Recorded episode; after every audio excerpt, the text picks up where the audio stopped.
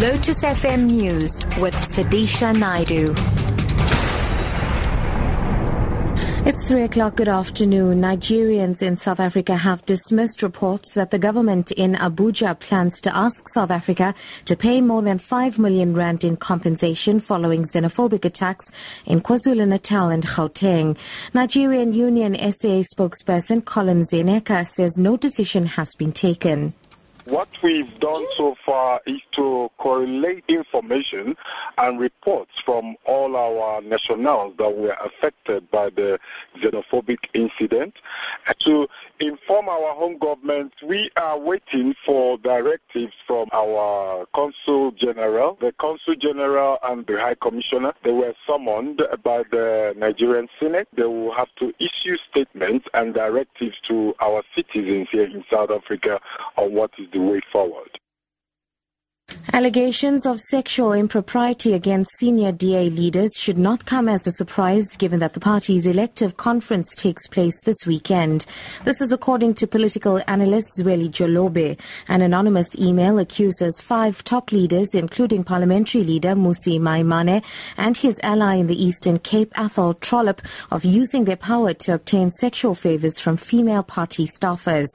The party has rejected the claims. Jolobe says the claims are an unfortunate part of many leadership contests. I think now, um, because the DA is a much larger um, party than it was um, before, um, and that you have a lot more organized interests inside the DA, um, it will inevitably become vulnerable to these kinds of uh, politics, um, which are an unfortunate feature of many democracies.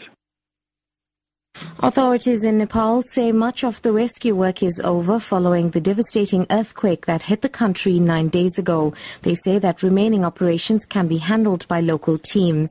Nepal's Information Minister Minendra Rijal says the country will require huge international support for reconstruction. The earthquake has killed 7,276 people. The BBC's Anu Anand reports. The devastation on the top of this hill is immense. The rubble of these houses is spilled over into the road. There's an entire family.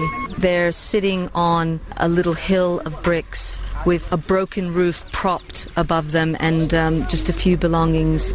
They've been given some rice and they're living off that. Everybody shares whatever food stocks they have. They eat twice a day, enough to survive. Rijal has urged people within the country and those assisting in international aid to sympathize rather than criticize the country's relief, rescue and reconstruction efforts. This is a calamity of enormous proportion for a country like Nepal, which is resource poor, our uh, efforts probably can be criticized, but I guess, I mean, at this hour of need, it has to be empathized and sympathized uh, than criticized. I can understand their frustration, but frustration alone is not going to do any good. I mean, we all have to come together, join hands, and put the best efforts that we can do on the ground. And finally, Comair's legal challenge against the government's bailouts of state carrier SA Airways is coming to a head this week. The case will be heard in the High Court in Pretoria from tomorrow. Comair, which is a franchise partner for British Airways, launched the court challenge in 2013 following the government's bailout of SAA. According to Comair CEO Erik Venter, the airline regards the bailouts as not compliant with domestic aviation transport policy. He says Comair's sole objective is is to attain a level playing field in the domestic aviation markets. Top story Nigerians in South Africa have dismissed reports that the government in Abuja plans to ask South Africa to pay more than 5 million rand in compensation following xenophobic attacks in KwaZulu Natal and Gauteng.